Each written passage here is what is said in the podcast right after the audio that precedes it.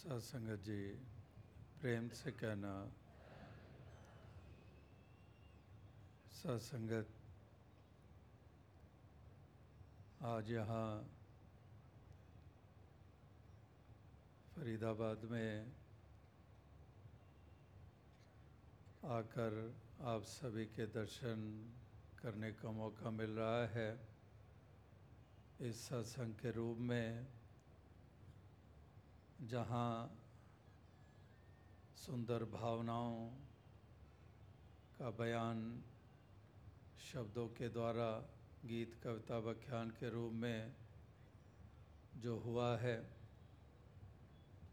और उसी को श्रवण करके जहाँ आनंदित महसूस कर रहे हैं, वहाँ पर ध्यान अग्रसर होता है। जीवन के उन पहलुओं की तरफ़ जो जीवन को एक ऊँचा मकाम प्रदान करते हैं, जिसके कारण जीवन का महत्व बनता है, जिसके कारण जीवन को मायने मिलते हैं, उस तरफ़ और उन पहलुओं की तरफ़। भक्तजन हमेशा हर किसी का ध्यान अग्रसर करते आए हैं। युगों युगों से महापुरुषों, संतों के पैगाम, ये इंसान के कल्याण हेतु ये लगातार संसार तक पहुँचते आए हैं। बेशक हम इस वक्त इस दुनिया में विचरण कर रहे हैं, जिसको कलयुग का हिस्सा कहा जाता है। लेकिन यही भावनाओं का जब ज़िक्र हो रहा है तो ये हर युग में हुआ है। सतयुग में, त्रेता में, द्वापर में, कलयुग में, हर युग में इसकी अहमियत रही है। तो इसलिए संतों, महात्माओं के पैगाम और संदेश ये हर मानव को सुचेत करते हैं, ताकि इस अमोलक जन्म को पाकर इंसान अपने जन्म को मुबारक बनाए, अपने जीवन को सार्थक करे, एक ऐसे मंजिल मकसूद को पाए जिसके कारण आत्मा का भी कल्याण होता है और साथ ही साथ ये जीवन का रूप इसको भी निखार मिल जाता है। एक चाल जीवन की इंसानियत के तहत बन जाती है। तो इसकी ही ज़रूरत हर युग में, हर दौर में रही है। इसीलिए महापुरुषों के संदेश और पैगाम ये सूर्य की तरह हर युग में अहमियत रखते हैं। क्योंकि अंधकार अगर होता है तो उजाले की आवश्यकता रहती है। तो सूर्य की अहमियत हर युग में रही है। इस धरती पे बसने वाले इंसान के लिए रही है। और चाँद का भी जो हम, चाँद को भी उसकी चांदनी को निहारते हैं। उसमें भी सूर्य का योगदान होता है। तो सूर्य की इतनी अहमियत जब हर युग में है, इसी तरह से संतों महात्माओं के संदेश और पैगामों की भी विशेषता और अहमियत हर युग में बसने वाले, हर दौर में जीने वाले इंसानों के लिए रही है और आज भी है। तो इसलिए आज वर्तमान में जीने वालों को महापुरुष भक्त जन ये संदेश दे रहे हैं कि हम भी गौर करें गौर करें कि ये जीवन के लम्हे, ये तमाम पल छिन, ये हम किस ढंग से बिता रहे हैं। हमारी नज़र में किन चीज़ों की अहमियत है? हमारे जहन में अधिक से अधिक कैसी भावनाओं का एहसास रहता है। तो इसलिए ये गौर करना बहुत ज़रूरी है। लेकिन इस भागती दौड़ती दुनिया में कहाँ पर इंसान गौर करते हैं, कहाँ पर वो अपने मन में झांकते हैं, कहाँ पर अपना ही स्वयं का मूल्यांकन करते हैं। मूल्यांकन करते हैं ज़रूर, लेकिन औरों का। नापते तोलते हैं औरों को। अपनी भावनाओं की तरफ़ कभी भी झाँक कर देखते नहीं हैं। कभी विचारते नहीं हैं कि उनकी अपनी सोच क्या है। मन में जो तरंगें उठती हैं, वो किस प्रकार की हैं। उसकी तरफ़ कभी ध्यान जाता ही नहीं है। मूल्यांकन, दूसरों के नाप तोल ये बाखूबी करना जानता है। लेकिन उसमें भी अक्सर भूल कर जाता है। अगर दूसरों का मूल्यांकन या नाप तोल कर भी रहा है तो उसमें भी जो इसका अपना पैमाना है, उस पैमाने में ही कई दफ़ा नुक्स होते हैं। वो जिस प्रकार से, जिस नज़र से देख रहा है, दूसरे को नाप तोल रहा है, वो अपनी ही सोच की लिमिटेशंस अपनी ही जानकारी की लिमिटेशंस के तहत ही वो नाप तोल कर रहा है। यानी कि वहाँ पर भी ये मात खा गया। तो इसलिए महापुरुष संत जन इसी बात की तरफ़ ध्यान दिलाते हैं कि एक नाप तोल अगर करनी है, मूल्यांकन करना है तो अपने आप का करना स्वयं का करना है, अपने अंदर झांकना है। कि मैं किस तरह से जी रहा हूँ। अगर बुराई की बात हो रही है तो मेरे मन में कैसी भावनाओं को जन्म मिलता है? मेरे मन में कैसी विपरीत भावनाएँ जागती हैं? मैं दूसरों के प्रति कैसी विपरीत भावना रखता हूँ, दुष्भावना रखता हूँ? तो इस तरह से अपने आप को अगर विचार करता है अपने आप का और फिर अपने आप को संवारने की तरफ़ योगदान देना शुरू कर देता है। तो वाकई उस अपने आप का, उसके वजूद का, उसको निखार मिलना शुरू हो जाता है। उसमें बेहतरी आना शुरू हो जाती है।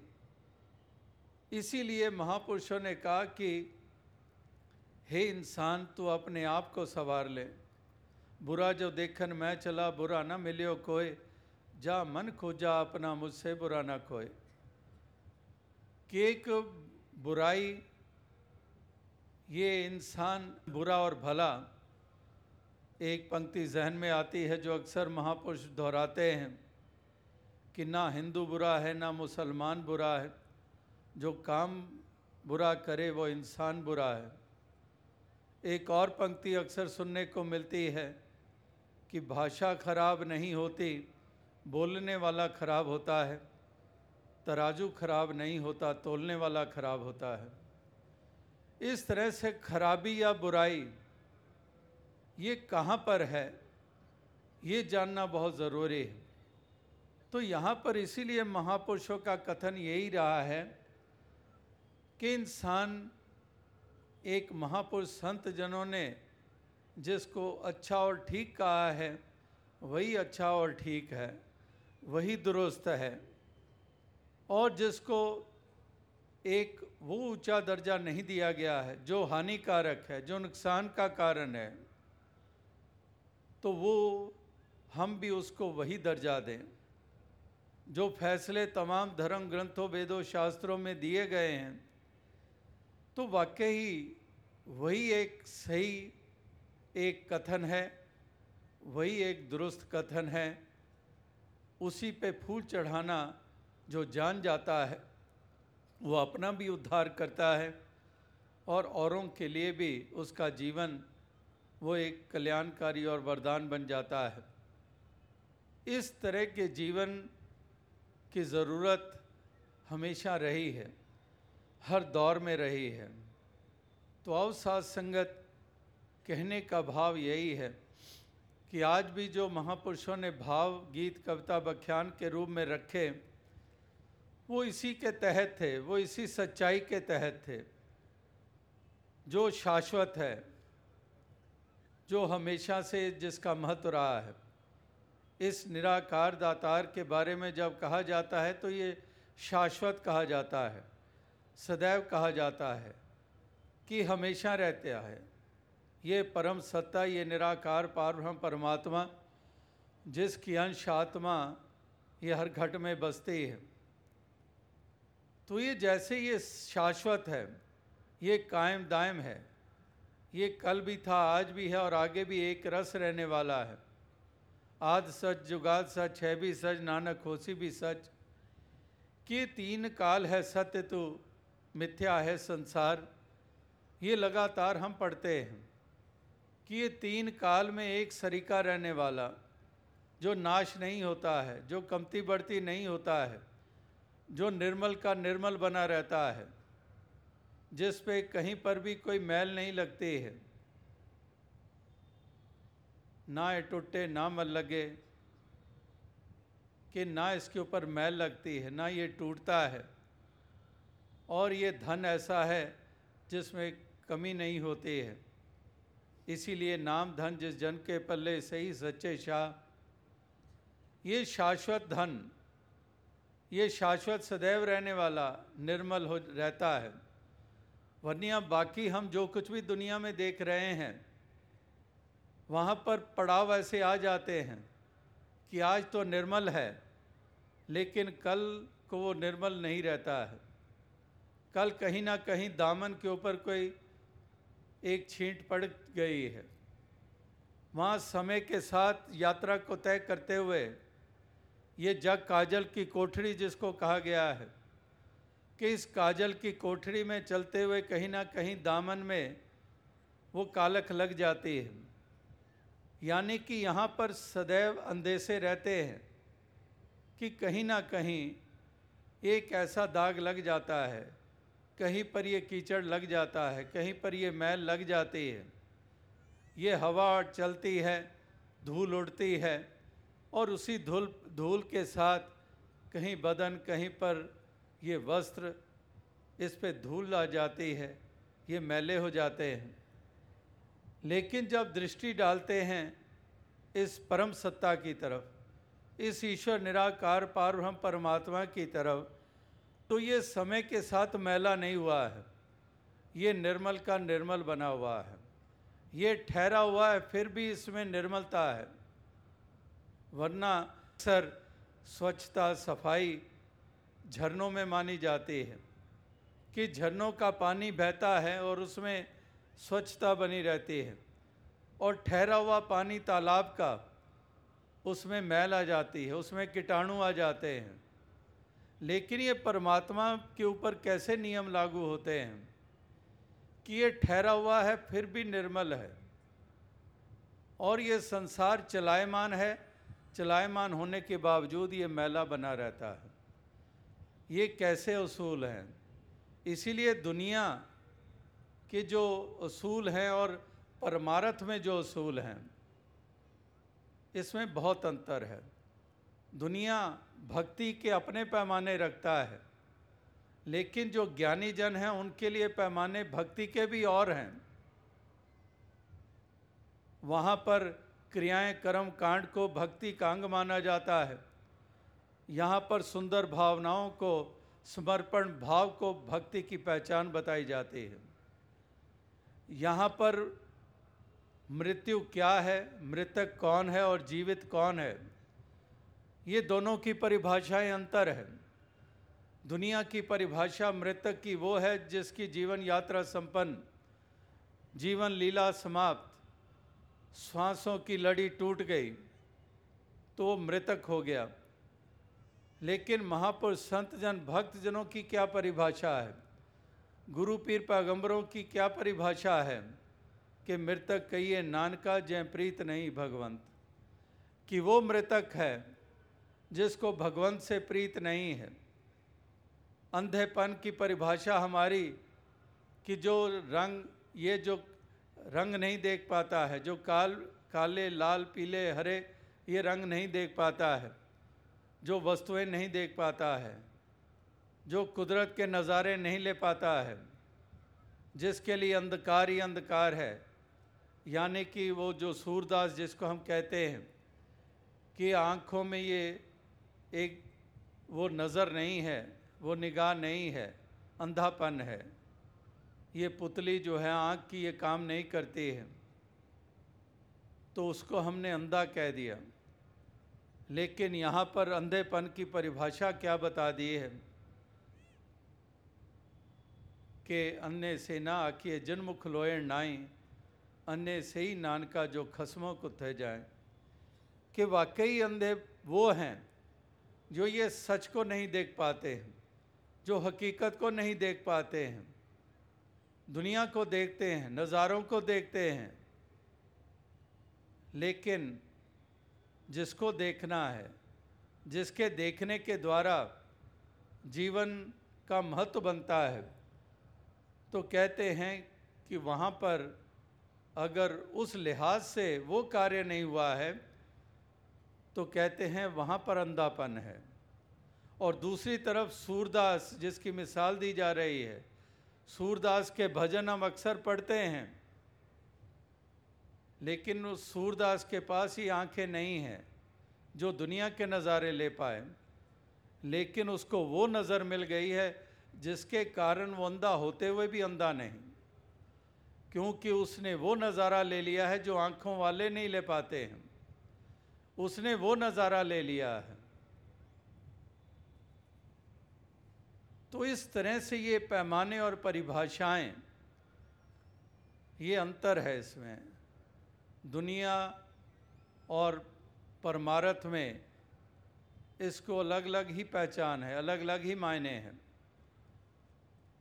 दुनिया में पढ़ाई लिखाई किसको मानते हैं?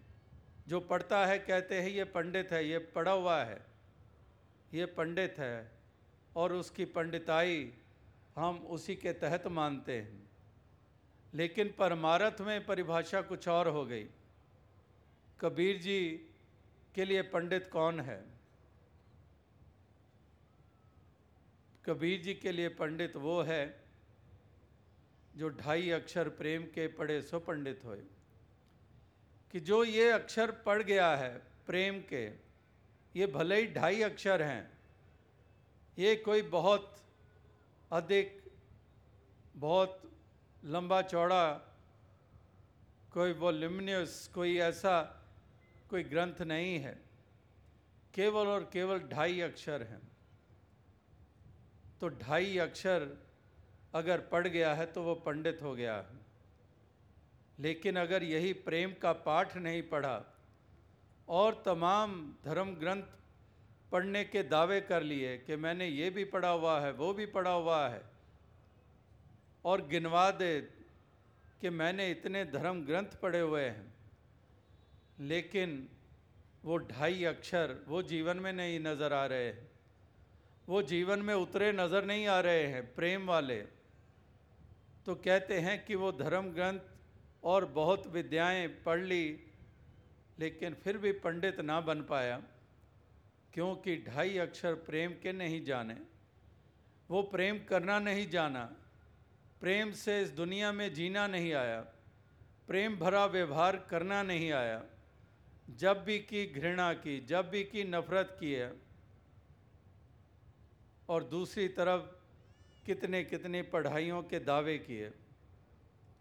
तो वहाँ पर उस लिहाज से तो पंडित हो गया, लेकिन परमारत के लिहाज से ज्ञानी जनों के लिहाज से, भक्तों के लिहाज से तो पंडित नहीं हुआ अगर उसने प्रेम करना नहीं जाना है। तो इस तरह से ये महापुरुष संत जनों की अपनी परिभाषाएँ हैं, अपने एक पैमाने हैं। अगर बुज़ुर्गी और बच्चे की बात करें दुनिया में बुज़ुर्गी वो है जो उम्र के लिहाज से अधिक से अधिक सबसे ज़्यादा जो गर्मी और सर्दी देख चुका है। कितनी सर्दियाँ और कितनी गर्मियाँ, जो 20 साल जिया है, उसने 20 बार गर्मी और 20 बार सर्दियाँ देखी हैं। लेकिन एक 70 साल का है। उसने 70 बार गर्मी देखी है, सत्तर बार सर्दी देखी है।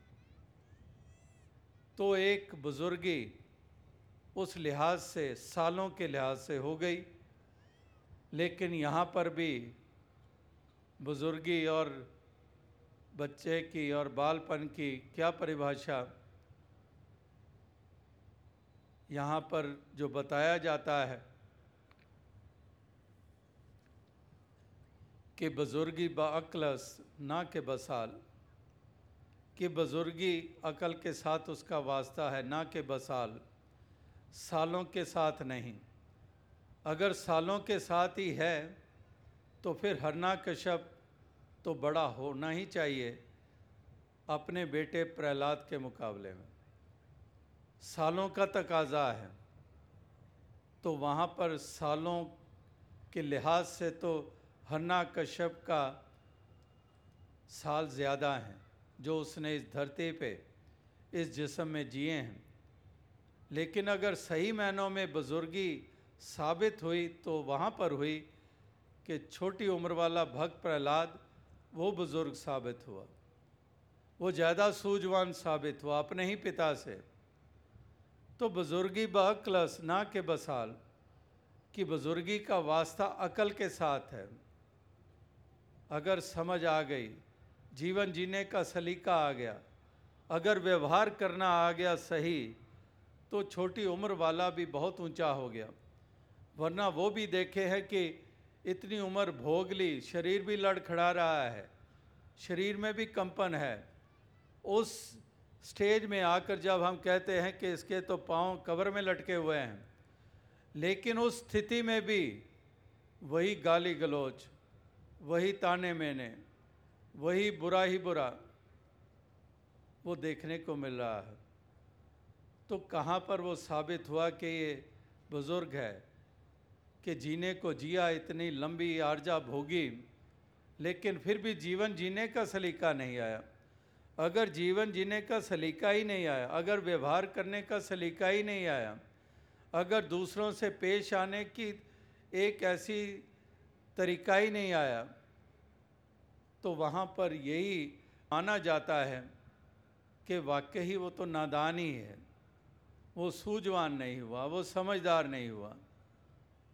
और इसी तरह से अमीरी और गरीबी, वो भी यहाँ पर कहा गया कि तवंगरी बदिलस ना के बमाल। कि तवंगरी एक, जो एक अमीरी हुआ करती है, वो दिल के साथ उसका ताल्लुक़ है। वो माल के साथ नहीं है, सामानों के साथ नहीं है, जायदादें और महल माड़ियों के द्वारा नहीं है। तो वहाँ पर अमीरी और गरीबी उस परिभाषा में भी अंतर आ गया। दुनिया के लिए अमीरी वो है, जिसके लिए आज इंसान दौड़ा फिर रहा है, इंसान भागता फिर रहा है। उसी अमीरी को हासिल करने के लिए बाप की जान लेने से गुरेज नहीं है। भाई का हक छीनने से गुरेज नहीं है। नीच से नीच कर्म कर डालेगा, घिनौने से घिनौने कार्य कर डालेगा, उसी अमीरी को हासिल करने के लिए, जो हमेशा रहने वाली नहीं है। सिकंदर की मिसालें देगा, सुनेगा, लेकिन फिर भी वही इसकी अवस्था रहेगी, वही सोच रहेगी, वही उपराले जतन रहेंगे। उसी के तहत ये जीवन के सफ़र को तय करेगा। और जहाँ पर ये कहा गया कि ये सब कुछ हासिल करके भी कंगाल होता है वो इंसान, और दूसरी तरफ़ ये सच्ची दौलत पा के भी वो अमीर हो जाता है, चाहे कुटिया ही में ही उसका वासा है। वो कुटिया में है, लेकिन वो महल वाले से कहीं अमीर है। उस महल वाले से ज़्यादा अमीर है, जो उस महल के सुख तो मान रहा है, वो सुख तो भोग रहा है, लेकिन फिर भी वो वो सच्ची दौलत से वंचित है, नाम की दौलत से वंचित है। तो वो कहते हैं, वो महल होते हुए भी वो खंडर माने जाते हैं। उसका दर्जा उस कुटिया से भी नीचा है, चाहे वो घास फूस की क्यों नहीं है। इसीलिए अवतार वाणी में भी शहनशाह बा अवतार सिंह जी कहते हैं ਕਿ ਕੱਖਾਂ ਦੀ ਉਹ ਕੁੱਲੀ ਚੰਗੀ ਜਿਸ ਵਿੱਚ ਗੁਰਮੁਖ ਰਹਿੰਦਾ है कि वो घास फूस की बनी हुई झोंपड़ी भी वो मुबारक है वो बहुत ऊंचे दर्जे की है क्योंकि उसमें गुरमुख रहता है जिसका मुख गुरु की ओर होता है जिसका मुख एक सत्य की तरफ रहता है जो नेकी की तरफ हमेशा ध्यान देता है जो नेकी भरा जीवन जीता है, जिसके लिए नफ़रत की बजाय प्यार अहमियत रखता है, जिसके लिए निम्रता अहमियत ज़्यादा रखती है अभिमान के। तो इस तरह से मिठास उसकी ज़ुबान पे और कड़वे बोल बोलना जानता नहीं है। तो वो चाहे कुटिया में ही क्यों नहीं रहता है, उस जैसी दौलत वो कहाँ पर है तो इसलिए महापुरुष संत जन ये लगातार दोनों ही पहलू हमारे सामने रखते आ रहे हैं कि दोनों ही पहलू हमारे सामने हैं। फूल है, कांटा है,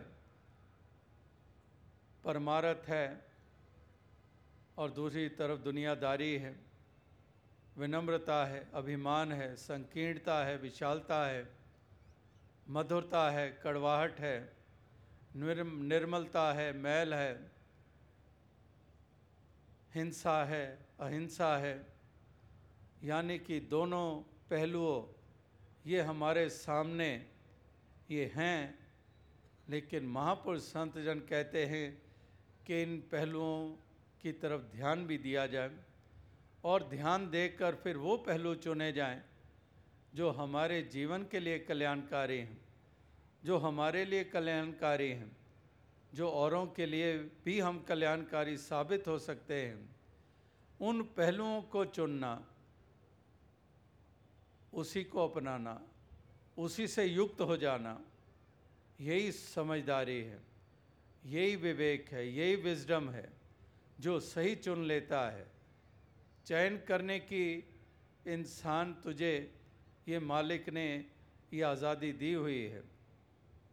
ये चयन करने के साथ ये तुझे जो आज़ादी मिली है तो इसमें अगर विवेक शामिल हो जाता है, अगर जागृति शामिल हो जाती है, अगर बोध शामिल हो जाता है, फिर तो चयन सही हो जाएगा। लेकिन अगर ये नहीं शामिल हुए, फिर तो हमेशा एक विपरीत ही चुना जाएगा। और वो विपरीत जब भी चुना गया है तो तब तब ही इंसान का म्यार गिरा है। तब तब ही लोक और परलोक दोनों की बाजी हारने वाले बने हैं। इसीलिए हे इंसान, विवेक से काम ले, जागृति में आ जा, गफलत की नींद से उठ जा, जागृति में आ जा। अराइज एंड अवेक उठो, जागो। उठो जागो। ये उठना है, जागना है और जागकर जीवन के सफ़र को तय करना है, उजाले में तय करना है, अंधकार से उभरना है। इस तरह से ये सत्संग में हमें ऐसे ही भाव प्राप्त होते हैं, जो दुनिया में नहीं प्राप्त होंगे। दुनिया में जो प्राप्त होता है, दुनिया में जो प्रेरणाएँ मिलती हैं वो सब वो प्रेरणाएँ मिलती हैं, जिसके कारण हम लोक भी गंवा बैठते हैं, जीवन जीने की ढंग भी खो बैठते हैं, सलीका ही खो बैठते हैं, और ना ही आत्मा का कल्याण होता है। आगे भी शर्मिंदगी का सामना करना पड़ता है। तो इसलिए ऐसी ना समझी ना करे इंसान, यही महापुरुष चेतावनी देते हैं। यही इंसान को प्रेरणा देते हैं ताकि इंसान ये समय रहते हुए ही वो पग कदम उठा ले, समय रहते हुए ही जाग जाए। इससे पहले कि बहुत देरी हो जाए। इससे पहले कि इंसान हमेशा के लिए इस दुनिया से रुखसत हो जाए। इसलिए उस समय के आने से पहले, उस लम्हे के आने से पहले इंसान अगर ऐसी जागृति प्राप्त कर लेता है, ऐसा नाता जोड़ लेता है और विपरीत भावनाओं को तज देता है तो वाकई ही वो तमाम बोझ से वो सुरखरू हो जाता है। तो इसीलिए कहते हैं कि उससे पहले पहले कि ऐसी मरनी, ऐसे मरने से पहले अगर इंसान जग जाता है तो फिर बौड़ न मरना होए। फिर वास्तविकता में, हे इंसान, तू हमेशा के लिए अमरता को प्राप्त कर जाएगा। अगर वो जागृति तुझे पहले आ गई, अगर वो तू पहले संभल गया, अपने संसार से रुखसत होने से पहले उन विपरीत विपरीत भावनाओं का दामन छोड़ दिया। इसीलिए वो अंग्रेज़ी की कहावत, वो पंक्ति, वो कोट दास अक्सर दोहराता है कि एक let the vices die before the vices और वर्चूज़ वही अंधकार और उजाले की जो बात हो रही है, कांटे और फूल की बात हो रही है।